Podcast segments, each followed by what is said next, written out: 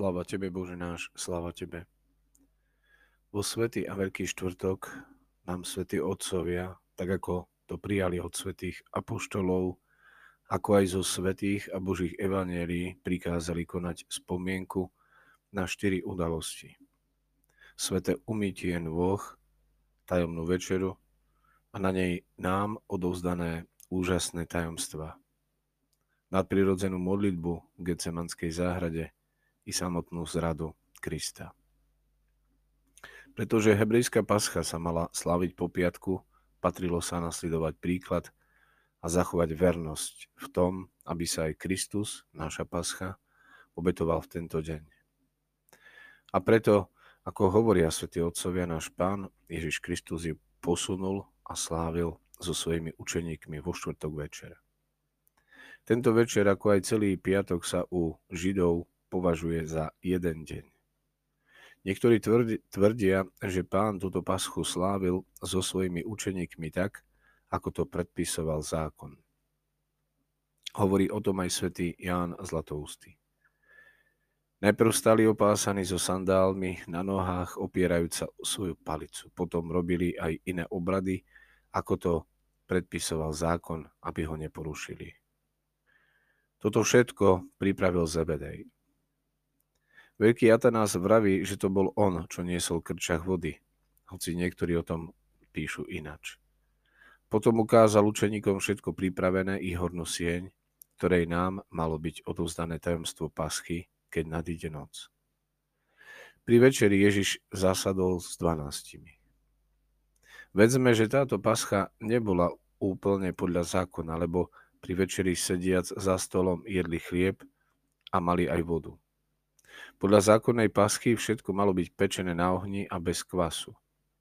Skôr než začali večerať, tak hovorí Sv. Jan Zlatoustý, pán vstal od večere, zobliekol si vrchný odiel, nalial vody do umývadla a všetko urobil sám. Túto službu mal konať otrok alebo posledný z zhromaždených. Ježiš tým pripomenul nielen Judášovi, ale aj všetkým ostatným učeníkom, že nemajú hľadať prvé miesta. Po umytí nôh im to sám povedal takto. Kto chce byť medzi vami prvý, nech je posledný zo všetkých. Sám seba im týmto spôsobom dal za príklad. Zdá sa, že ako prvému zo všetkých Kristus umil nohy Judášovi. Skoro bez hamby si hneď išiel sadnúť k stolu.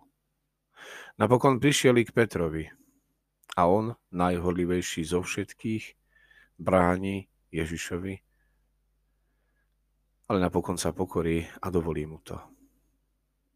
Keď im teda umil nohy a ukázal tak preslávnu výšinu pokory, znova si obliekol odev, zasadol k stolu a prikázal im milovať jeden druhého.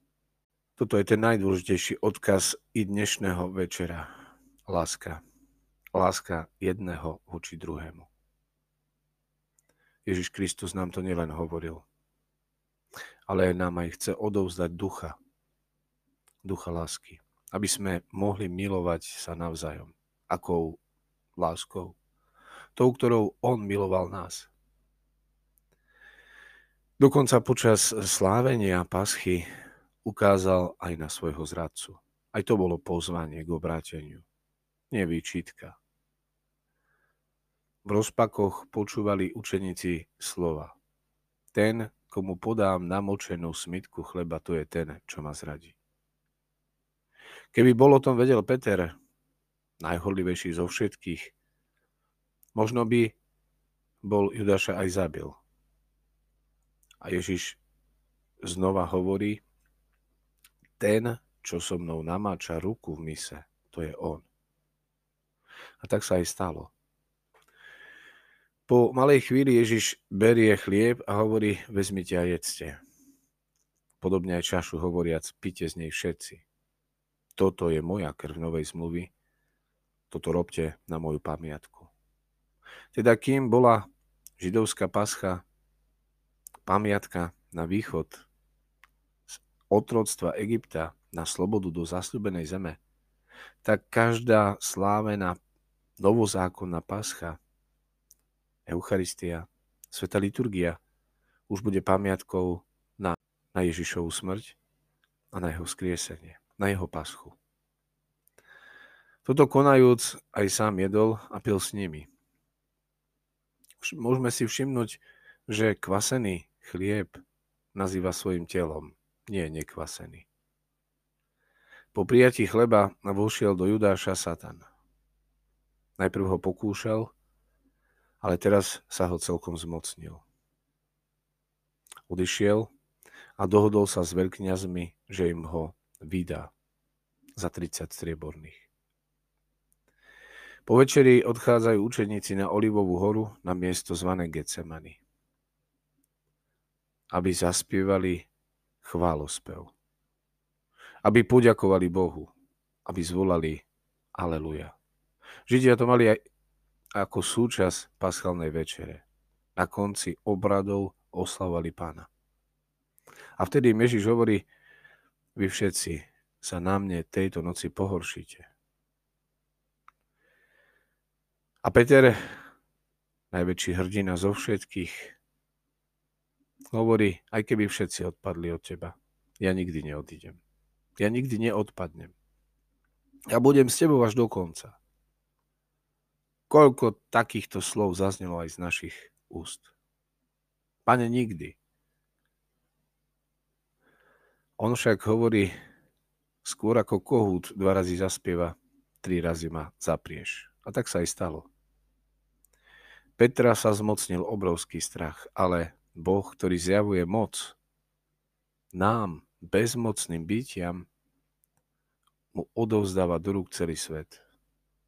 Aby kvôli tomu, čo sám na sebe skúsil, bol aj on milosrdný ku hriešnikom. Teda dnes, keď prežívame viacero udalostí z Ježišovho života, tajomnú večeru s učeníkmi, Judášovu zradu, Ježišovo utrpenie Konáme aj rôzne bohoslužby. V našich katedrálach biskup umýva nohy 12 kňazom. Svetí Míro a Antimenziony. Večer sa už celá církev vo svojich farnostiach stretáva pri slávení večerne s liturgiou svätého Bazila Veľkého a to skutočný, ako skutočný sviatok svätej Eucharistie. Lebo to, čo slavíme kedysi po pásche, tzv. Božie telo, bolo prevzaté od bratov rímsku katolíkom.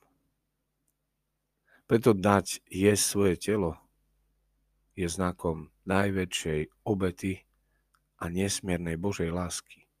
Zároveň jesť niekoho telo a piť jeho krv znamená príjmať jeho moc, jeho vlastnosti. Aj my sa máme stať Kristovým telom a krvou. Aby z nás druhí mali nasýtený svoj hlad. Aby boli napojení. A preto strasti alebo čítania 12 evanelí o umúčení, utrpení Ježiša Krista, utiereň Veľkého piatku tradične slavíme už štvrtok v noci. Niečo podobné existuje aj obratov rímskych katolíkov v latinskom obrane, obrade a poznáme to pod názvom Pašie. Kriste, Bože náš, skrze Tvoj nevýslovný súcit zmiluj sa nad nami a zachráň nás. Amen.